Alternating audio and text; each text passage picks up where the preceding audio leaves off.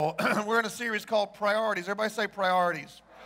Mark twelve thirty is your memory verse. I want you to read it good and strong. Ready, go. Jesus said the most important commandment is love the Lord your God with all your heart, all your soul, all your mind, and all your strength. There is no commandment greater than these.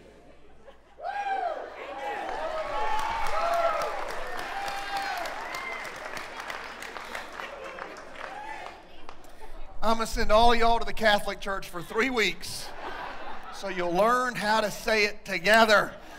Okay, so the past seven sermons are up here on the screen. The first four, we use the first four commandments on putting God first.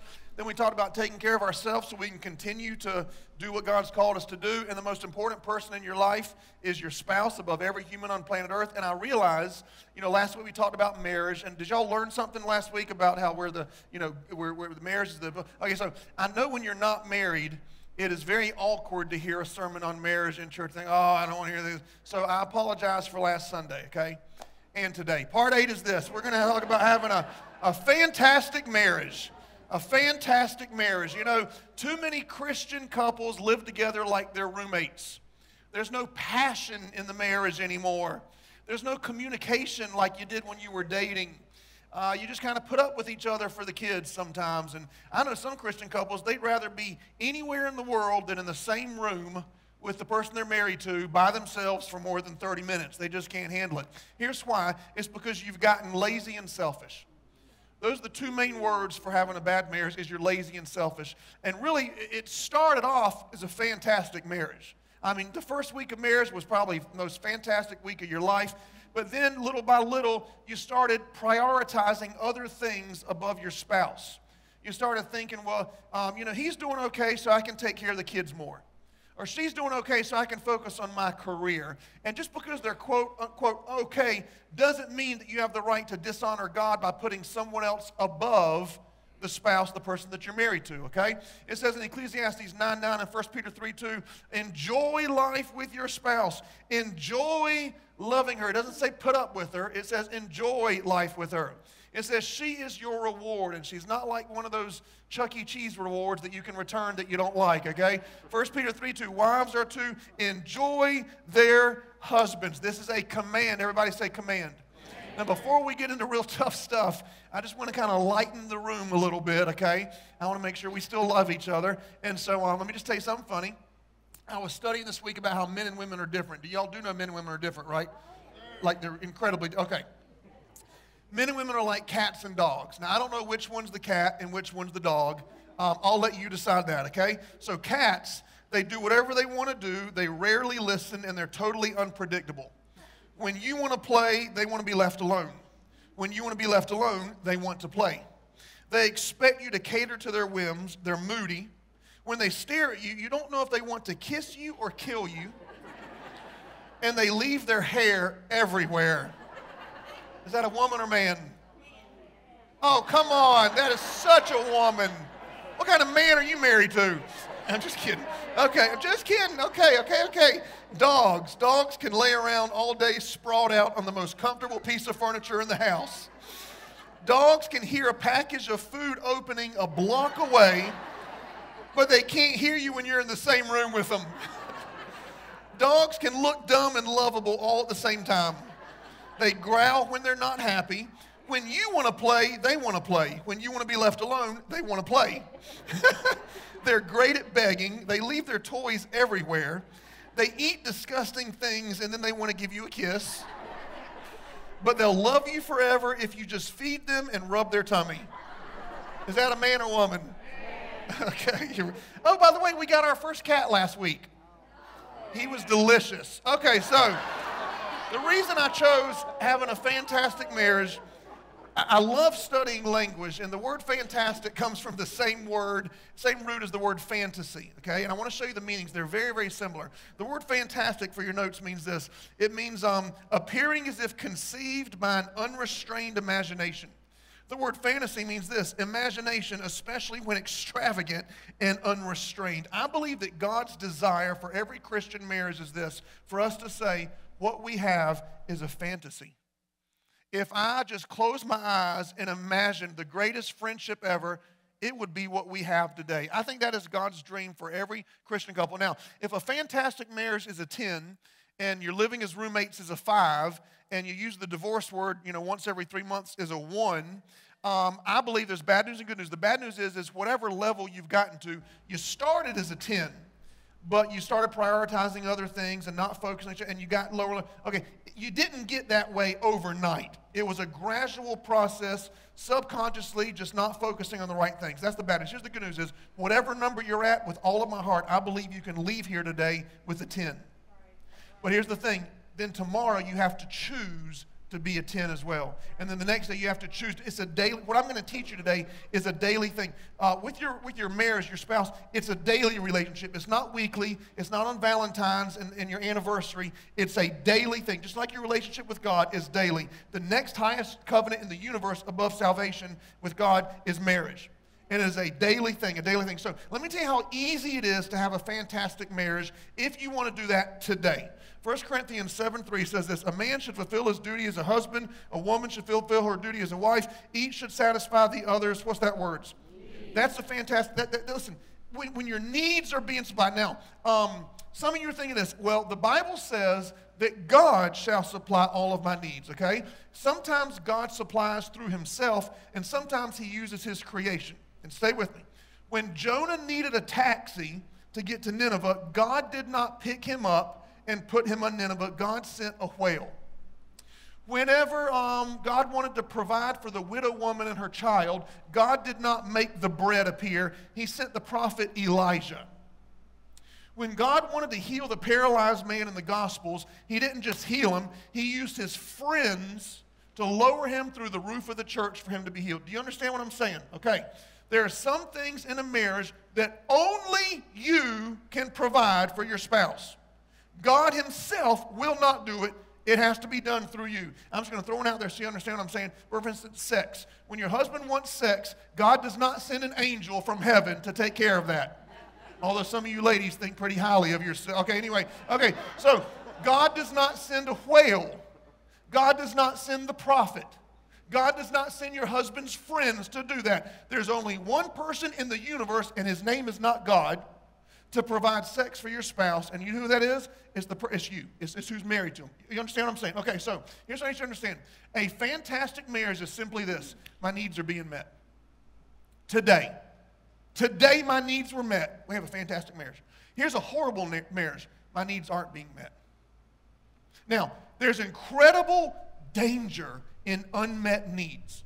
Incredible danger in even one day of unmet needs. And those are things like this, unfaithfulness, a mind filled with lust, um, emotional separation, where your, your, your husband or you, maybe you harden your heart. Well, she, they didn't take, he didn't take care of me today, and your heart gets hard. And so this wall starts creating, listen, unforgiveness, which is a horrible way to live. Um, and then, of course, it always leads to divorce. Okay, so here's what happens in marriage. It starts off all exciting, you're meeting each other's needs, and then after time goes by, you start exerting that energy that you're supposed to be exerting to meet their needs, and you use that exert that, exert that energy to try to change them and to fix them, or to hang out with your friends, or to put work ahead of your spouse. So what I'm going to teach you today is not going to cause you any more energy at all. You will not have to expend anything that you're not already expending. You just have to get it in the right direction. So instead of using your energy to change your spouse, use your energy to meet, put it on the screen please, to meet your spouse's needs. That's the goal. Because you know, when, when, you're, when you're dating, you know, you think that, oh, the way he does that, it's kind of cute. But then you think, but once we get married, that little cute thing has a life expectancy of about three days. I'm going to fix that. I'm going to take care of that. And so instead of meeting the needs, you're trying to change. You, you understand what I'm saying? Everybody okay? Okay, so we have three points for you today. These are daily things. They all start with the letter C uh, because C is for cookie, and that's good enough for me. Anybody watch Sesame Street growing up? Okay, that's where I learned how to preach. Okay, so um, it also stands for Christians. Okay, so point number one for your notes is this, communication. Communication should be daily. Uh, Matthew twelve thirty-four says this, if you love someone, it should come out of your mouth. If it's in your heart, it should come out of your mouth. Women love communication. They can talk for hours. If our Bible studies were three hours long, ladies would love it. Men would hate it. They'd never come to anything like that. But now here's the secret. Men, you're actually incredibly good at communicating. You're incredibly good at talking because you did it so much when y'all were dating. I mean, you could each, y'all could have both had a, a chili dog with onions and your breath is all stank, and you can still stand. You'd be three inches from her face, and you just talk and talk and talk and talk. You wouldn't smell nothing. It'd be just the greatest time ever. And then you'd go home, and you'd call each other on the phone. Remember that? You talk till two a m, and I'm so tired. So, okay, well, let's hang up. Okay, you hang up first. No, you hang up first. No, you hang up. We'll hang up at the same time. Okay, ready? One, two, three. You didn't hang up. No, you didn't hang up. Y'all remember those days, right? Yeah. You know what I find so exciting, so interesting, is uh, back in the early two thousands, these Yale professors, they decided to, with permission, put um, audio equipment in people's homes. And they did this study for about ten years to hear how, men and, how husband and wives talk to each other for just one day. One day. Listen, pr they can predict a divorce to a ninety-three percent accuracy based on hearing a husband and wife talk to each other for one day. Or listen, the lack of talking to each other. Up to a ninety-three percent, they can say within ten years you're going to get a divorce or you're never going to divorce, based simply on hearing how they talk to each other. That's amazing. So, ladies, because last week I told you that you're the superior ones, I'm going to start with you. Ephesians five thirty-three, a woman is to respect her husband, to notice him, to esteem him, to praise him, that is verbal, to praise him and to admire him greatly. Wives, you should be your husband's number one fan. There should not be another woman in the world, including his mother, that praises your husband as much as you do. Don't ever speak to him disrespectfully. Don't ever speak to him in a dishonorable way. You could destroy his soul with the words that come out of your mouth. You say, well, my husband, he's made a lot of mistakes. Every man in this room has made a lot of mistakes. Every man in this room. If you have a husband that goes to church and has a job, that's in the top one percent of men on planet Earth. And if he tithes, that's in the top zero point one percent of men on the planet Earth. You can go to some other bozo, but he's not going to be, he's not going to be the godly man that you're married to. Now, I realize people do make mistakes in marriages, okay? In, my, in our marriage, I think we have a fantastic marriage about three hundred sixty-four days a year. That other one day, we go from a ten to a one and then back up to a ten the next day. But as soon as she apologizes and I forgive her, we go forward. Because First Corinthians thirteen five says, love does not keep a record of wrongs, and I am a good godly man, and I will forgive her every time she apologizes. Okay, so there's two words that every man hears, and these are the only two words every man hears when someone talks at him. These are the only two words he ever hears, and it is this, success or failure. There's no other word a man hears. He's been hearing these words since he was a boy. With everything his father said to him, with every coach he had, everything that comes across his path is either this, success or failure. When you say to him, uh, you forgot to, to load the dishwasher correctly, here's what he hears. Failure. Well, you left your sock drawer open again. Failure. Why didn't you clean up your trash? I've asked you three times. Failure. That's all he hears. Let me ask you a question. Why do you even need to say it? Why don't you just do what you're saying? Why don't you just throw the trash away yourself and serve him? Why does it need to come out of your mouth? Here's why. Because you want to force your superiority on him and make yourself feel better by letting him know you made a mistake. That's the only reason to do it. Why not just serve him and, and, and shut your mouth like he does for you in different areas? And you say, well, I want to change him. That's why I keep telling him he's doing wrong. If, if one day he'll finally get it, if you really want him to finally get it, the one time he throws his trash away, throw off your clothes, do a little dance, and he'll never keep that trash out again. I'm telling you the truth. That is the God's honest truth. I'm not even joking.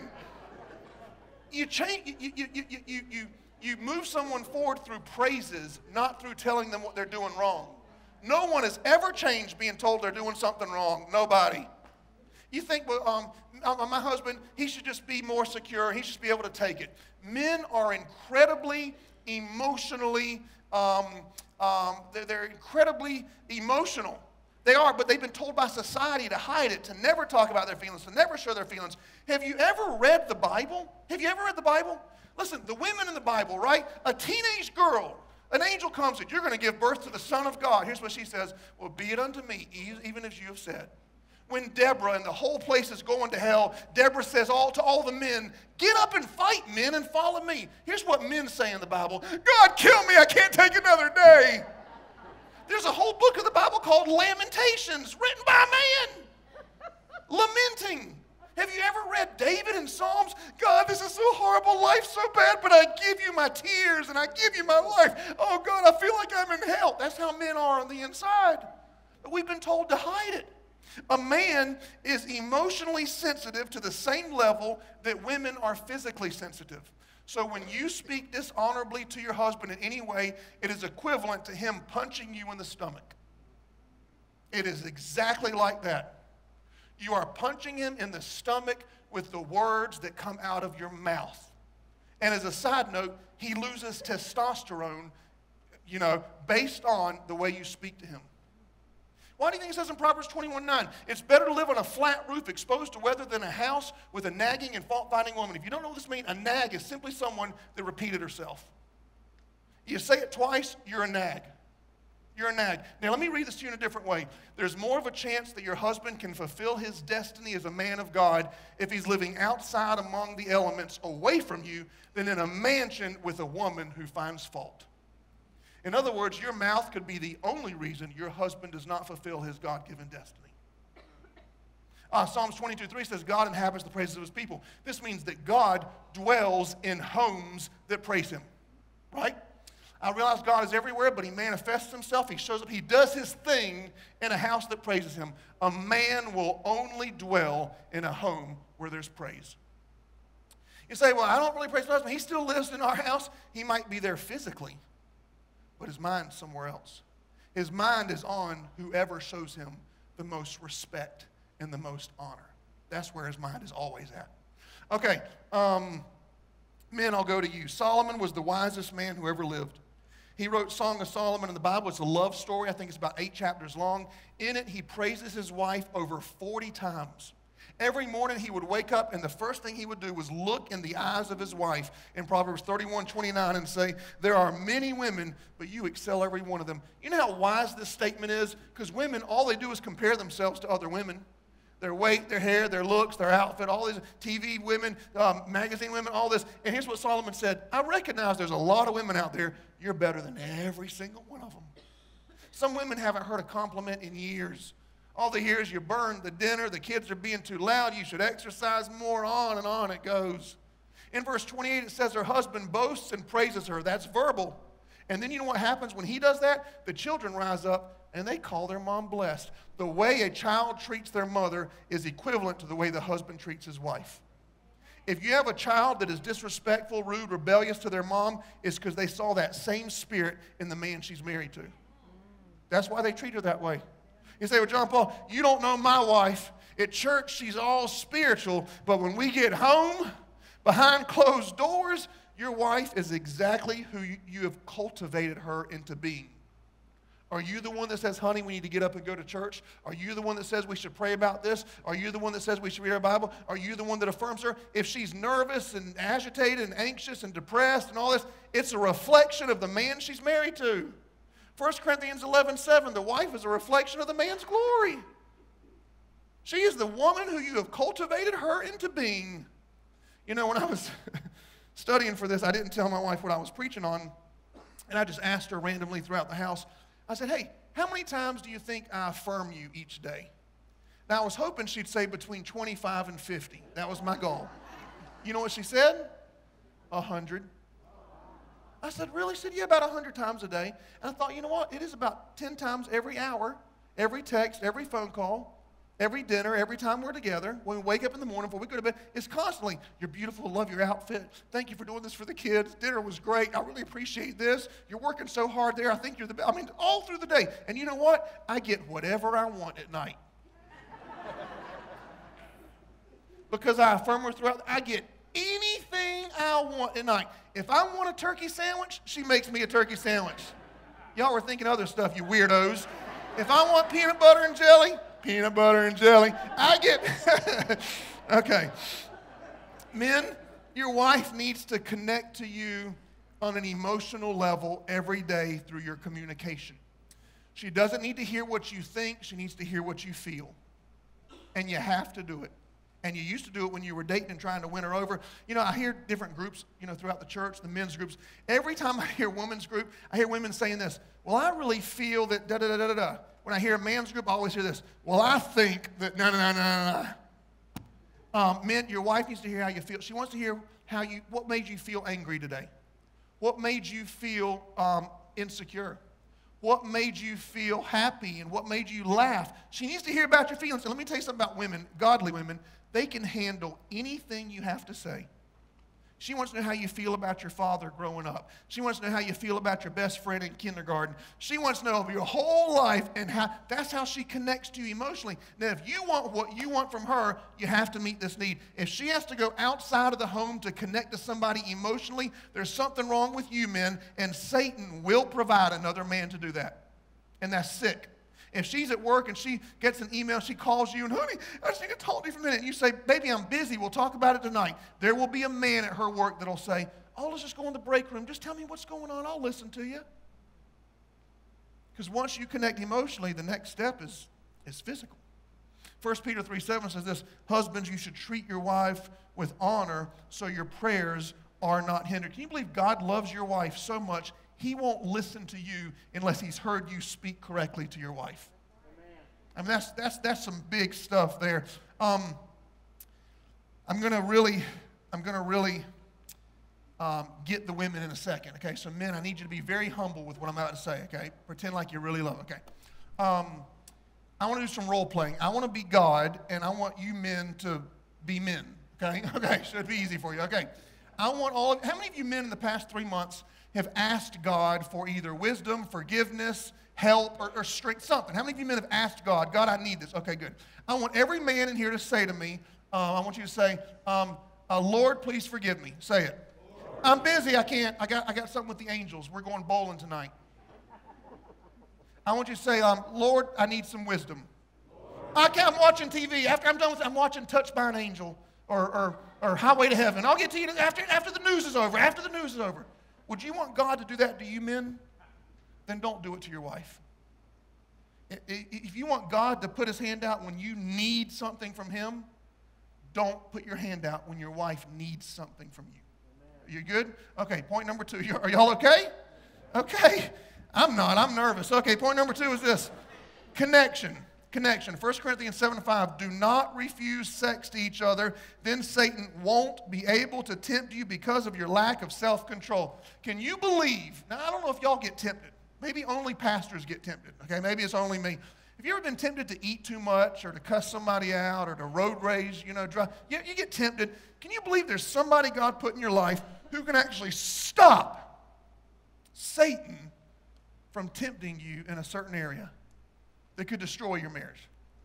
That God actually put someone in your life who can, where Satan can't tempt you if you provide what they need. That, that blows my mind. Now, um, a man does not want to uh, be intimate um, with a woman who's a nag. If you're thinking, well, you know, John Paul, my husband, he doesn't have a big sex drive, and he doesn't, you know, he's, he's older, not as much testosterone as he used to have, and you know, no, no. Um, the only reason a man would not want to touch or hold a naked woman who he's married to is because he doesn't like her. The only reason he doesn't like her is because of her mouth. Why would a man choose a computer screen over his wife? Now you're thinking, well, it's because of the way a computer screen looks. Pornography has nothing to do with looks. It has to do with control. See, the woman on the screen, she doesn't talk back. The woman on the screen doesn't find fault. She doesn't nag. She's submissive. Now, it's evil, it's satanic, it's demonic, and if you want demons in your home, then just keep denying your husband. That's totally fine, but that's, that's the reason. So a man does not want to make love to a woman who has a, a nasty mouth. And listen, a woman doesn't want to make love to a man who she hasn't connected to emotionally, or she'll feel like a robot or a slave. So when you're supplying what you're supposed to supply, they'll always supply what there's. Everybody okay? I don't know if y'all are okay. I think the men are like, thank God I came to church today. Where's my notes? I need a pen. Permanent marker. Find me a permanent marker. I don't have a paper. I'll write it on my arm. Write it on my arm. Do not refuse sex. That's what the Bible says.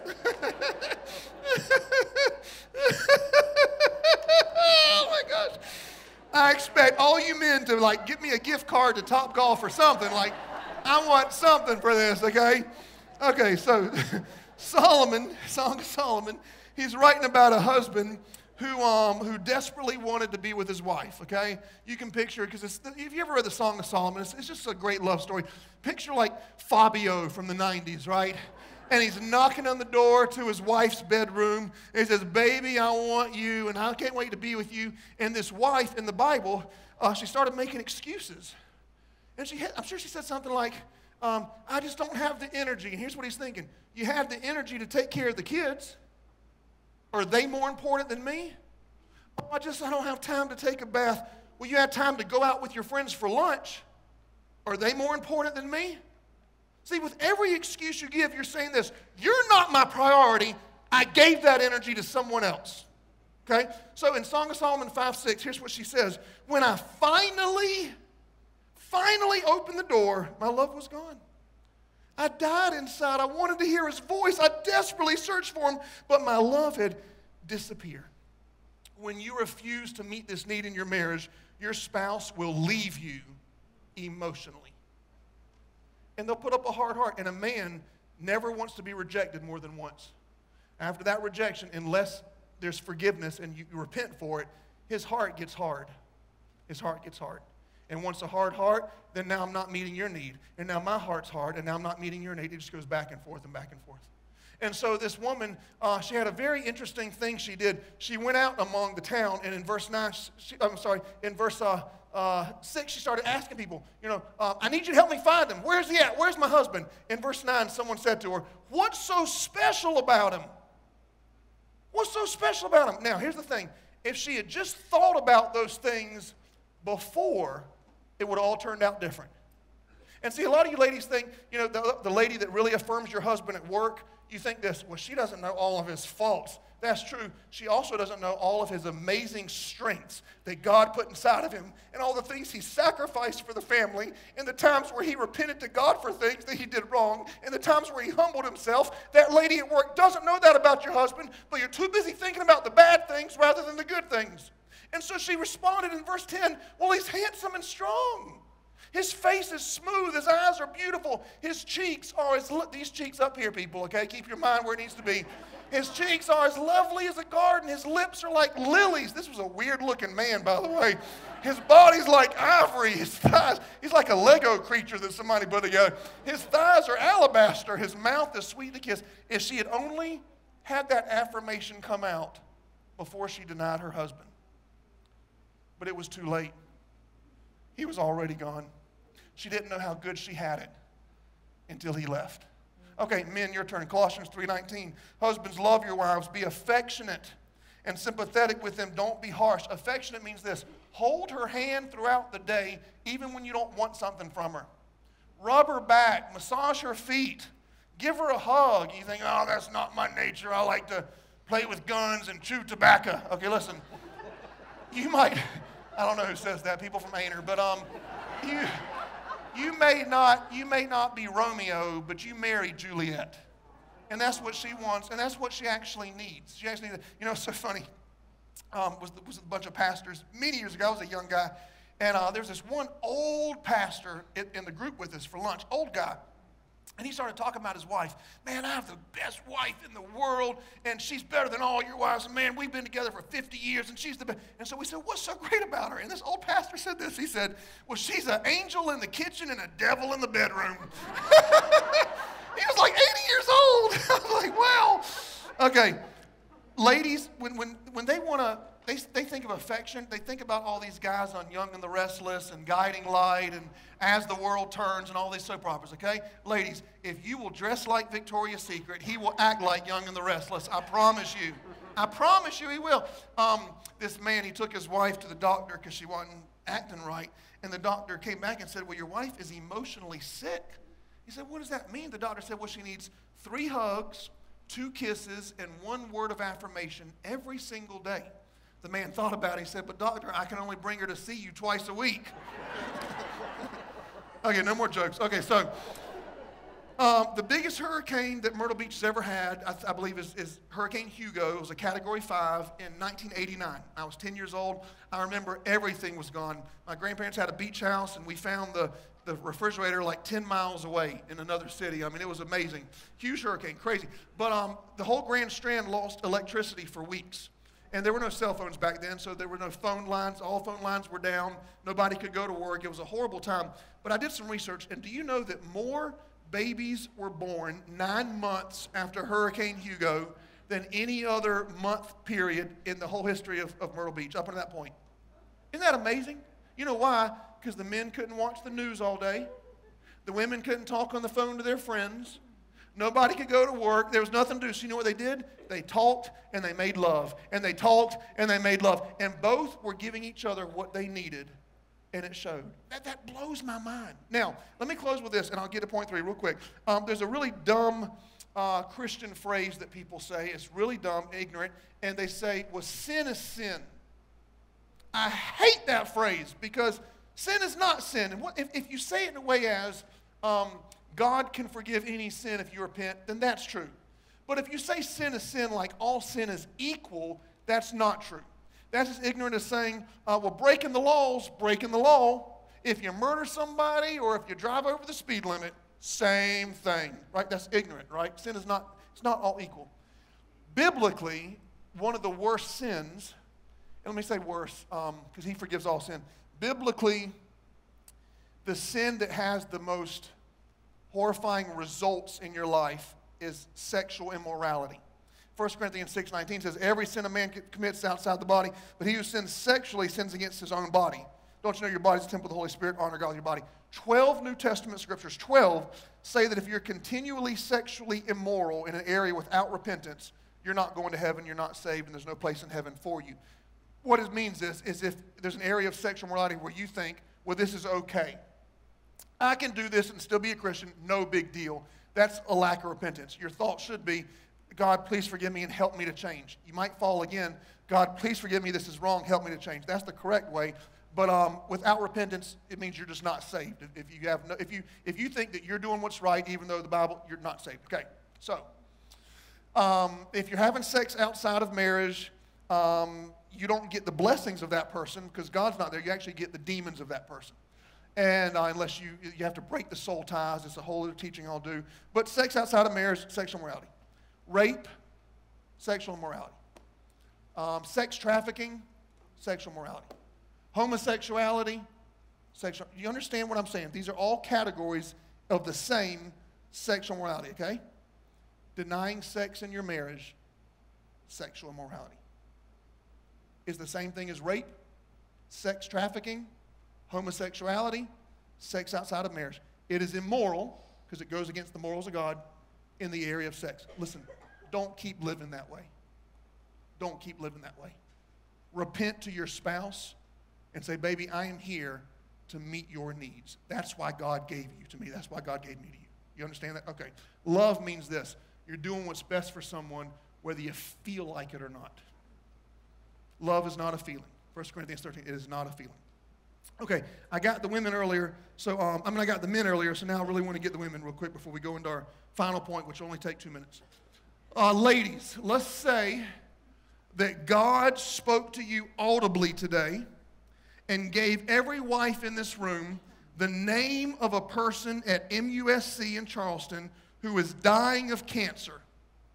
And God gave each one of you wives an individual's name and said this, if you will go to M U S C today and lay hands on that person who has cancer, you, the gift of healing will be through you, and God will heal that person of cancer, and they'll walk out of the hospital and never have cancer again if you'll go pray for them. How many of you women would actually drive all the way to Charleston today to pray for that person to meet that need? But you won't drive to your home ten minutes away and meet the need of your spouse when you're the only person in the universe, not even God, only person in the universe, who was supposed to meet that need. See, I know you drive to Charleston to help somebody get healed of cancer because you're the only one that God's given to be able to do that, but you won't help somebody be healed of lust or unforgiveness or all the things that go along with not meeting the person's need. Okay? Last point, and we're done. Point number three. Y'all are doing so good. I can barely look at you, but y'all are doing good, okay? Last one is this, commitment. And this is a daily thing. These are daily things. You can have a ten today. First Timothy five eight, if any man neglects his own family, he's denied the faith and he's worse than an unbeliever. Here's what marriage is, till death do us part. Marriage is not a feeling, and love is not a feeling. And they go hand in hand. Just so you know, love's not a feeling, it's a choice. Marriage is not a feeling, it's a choice. For instance, when Jesus was in the garden and he's sweating great drops of blood because he knows his best friends are about to turn their back on him as he goes and dies the most horrifying death that any man has ever gone through in the history of the world, do you think he was feeling all fuzzy and warm on cloud nine and, oh, this is going to be so much fun, I just feel so happy right now? Is that how Jesus felt when blood was coming from his pores? Did he go to the cross, though? Because love's not a feeling. It's a choice. If it was a feeling, he asked God three times, is there any other way? Remove this cup. Is there any other way? He wasn't feeling it. But because he loves you, he made a choice, and he, he kept, he, he was committed to it, okay? Um, his commitment to us is, I'll never leave you nor forsake you. And it looks something like this. I just wrote it in layman's terms, but no matter what happens, if you repent, I'll never leave you. Blasphemy is the only unforgivable sin. Blasphemy is this, I don't want you. I don't need you, I don't want you. That's blasphemy, right? So that's where God says, okay, you don't want me, then nothing I can do. But here's what his attitude is. No matter what you tell me, no matter what happens, no matter what takes place, if you're just willing to stay with, I will always stay with you, right? My whole life, I've never had anyone ever say that to me until I got married to my wife. Never. Never. I was always on eggshells. And she told me, she said, listen, no matter what, you, you can tell me anything. Anything. I might be a little bit hurt, but I'll never leave you if you still want me. If you're willing to work it out, I will always work. I will never leave you. You know how many married couples have never looked each other in the eyes and said, no matter what, I'm never going to leave you. I, you can act a fool. You can be the dumb. You can do whatever. But listen, if you're willing to work it out, if you still want me, I'll always want you. You know what that does to a marriage? Think about when you go to Jesus. Does Jesus ever say, oh, I can't believe you told me that again? Oh, you shocked me this time. I need three weeks apart from you to deal with this. Does Jesus say that, or does Jesus say, tell me anything and anything so that I can cleanse your heart, so that I can forgive you, so we can keep going forward? And that's what makes us want to go to Jesus. Think about if you would tell your spouse, no matter what you do, just so you know, I will never leave you. Do you know that opens up so much communication in a marriage? Ephesians four twenty-six says this, don't go to bed angry. Another way to say it would be this, don't go to bed unfulfilled. Because when you're unfulfilled, you get angry. There's a true story of this couple in their fifties. They've been married for about thirty years. They got married in their early twenties, and one day the husband had a mild heart attack, and he was rushed to the emergency room. They checked him out, and they said everything was okay. They released him, but right when they were releasing him, his wife showed up, and she was beside herself. She said, honey, what happened? He said, it's okay. Just a mild heart attack. They're letting me go. She said, no, no, I could have lost you today. Today could have been our last day together. He said, baby, I'm fine. She said, no, this hurt me so bad. Our time is so valuable. She said, so here's what I want to do. I want us to do something special. She said, make me a promise. She said, oh, I promise. What is it? She said, every night before we go to bed, I want us to kiss on the lips seven times just to show each other how much we love each other. He said, oh, honey, whatever you want. That night they started. And for the next twenty-five years, every night they never went to sleep without kissing each other on the lips seven times. When she was about seventy-five years old, she was going for a walk around the neighborhood, just like she had done every day, but this day was different. She tripped on some concrete, she fell and hit her head, and she died. Her husband preached the funeral, spoke at the eulogy, you know, and he told how they never wasted a single day and how they loved each other. They lived life to the full. And then he closed the whole service out by saying, my wife died on Tuesday morning, but on Monday night, I kissed her on the lips seven times. See, she didn't die angry.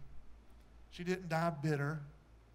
She didn't die unfulfilled. She died fulfilled. My encouragement to you today is this. Practice godly communication. Connect every single day and tell that person, no matter what, I'm not leaving you. And you'll have a fantastic marriage. Amen? Amen. Okay.